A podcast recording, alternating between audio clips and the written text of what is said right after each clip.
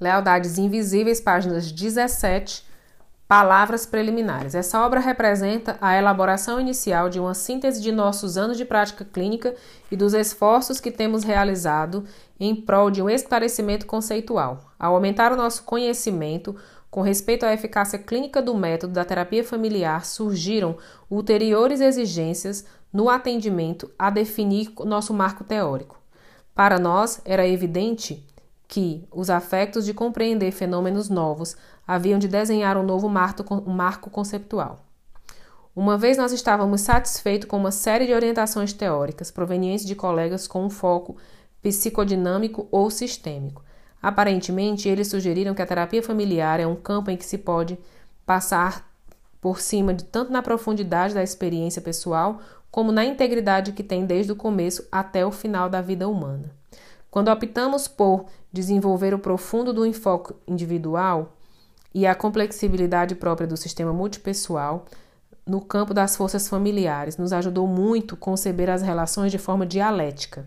Assim, podemos considerar de maneira simultânea a interação de tendências divergentes ou aparentemente contraditórias e entender de que modos são determinadas as ações e motivações individuais tanto no nível psicológico como nos sistemas relacionais.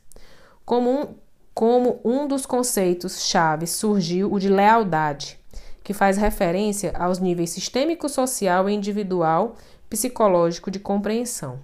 Nesse conceito estão incluídas a unidade social, que depende dos seus membros e espera essa lealdade deles, as crenças, sentimentos, motivações de cada membro como pessoa, à medida em que aprendíamos a aplicar o conceito de lealdade ao nosso trabalho clínico cotidiano, apareceu a necessidade de reunir, dentro de um contexto básico, todo o panorama das posições, atos e motivações internas do membro dos membros das suas famílias. Uma vez sentimos que deveríamos expressar esse universo conceitual por meio de uma linguagem mais humanista que intelectual, cognitivo-científica. O conceito de justiça parecia ser o seguinte passo em nossa busca de um marco mais amplo e adequado. A justiça e a injustiça, a equidade, a falta dela, a consideração recíproca e a exploração são objetos de diária preocupação para todos os seres humanos em o que, em, em o que atende às suas relações. Se o problema ético da justiça pode chegar a parecer-lhe estranho, a maior parte das atuações e investigações psicológicas e psicodinâmicas para nós oferece a vantagem de uma estrutura intrínseca de expectativas e obrigações familiares. Dita estrutura se pode ver afetada pela cadeia de interações posta em andamento entre os membros. Quisemos deixar uma contabilidade incítrica e encaminharmos até aspectos mais concretos da posição de cada indivíduo em relação com o livro maior, o livro da vida. Porém, então, sobreveio a necessidade de tomar em conta aspectos normativos de avaliação, que significam saúde e patologia em função dos sistemas relacionais. Obviamente, se requeriam conceitos multipessoais que transcendiam da patologia individual, em essência, um termo médico. Os conceitos de equilíbrio e desequilíbrio pareciam chegar não pareciam chegar em parte alguma. Quando o indivíduo por sua história e posição na família se situa no ponto de olhada de um balance específico do livro de maior de justiça, sua capacidade para funcionar de modo saudável pode sofrer uma tensão tal que a realimentação que faz ao sistema começa a afetar a este último. A psicopatologia individual e a patogenicidade do sistêmica passam por um processo de interação dinâmica.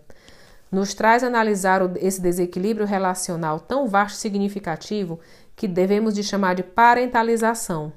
Descrevemos as, as implicações de, de lealdade sistêmica multipessoal em relação com o fenômeno central na teoria na terapia psicoanalítica e a transferência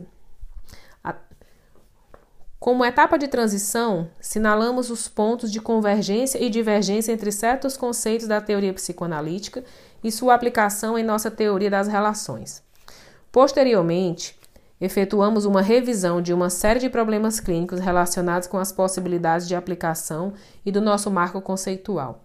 examinamos um foco sistêmico acerca da formação de uma aliança terapêutica entre a família e a equipe. As aplicações clínicas de um foco tri trigeracional, como inclusão dos membros mais anciãos da família no processo de terapia, aspectos clínicos específicos do trabalho com crianças e questões vinculadas com o tratamento de uma família em que a filha era objeto de maltrato físico.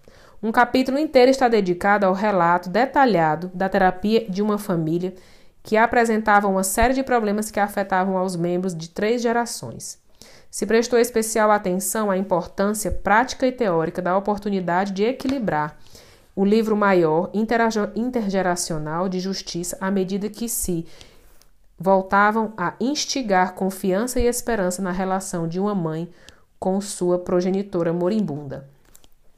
Em outro capítulo se faz um resumo dos principais dos princípios terapêuticos acordados com o nosso marco teórico, seguindo suas implicações para a sociedade e o seu anterior, ulterior trabalho com as famílias.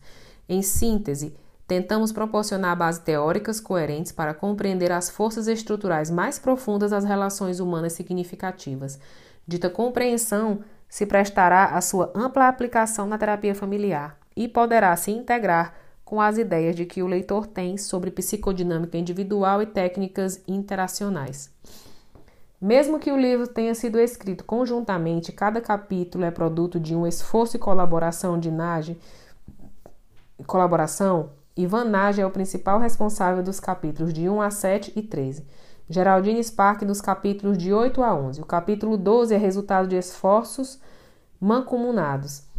O capítulo 7 temos incluído a re impressão com uns pou, umas poucas mudanças de um artigo intitulado Loyalty Implications of the Transference Model in Psychotherapy Implicações de lealdade no modelo transferencial de psicoterapia, publicado em Arquivos de General Psiquiatria, 1972, volume 27, páginas 374 a 80 a 380. Os capítulos 8 e 13 constituem uma unidade temática, porquanto oferecem uma explicação de aspectos terapêuticos derivados de pontos teóricos anteriores.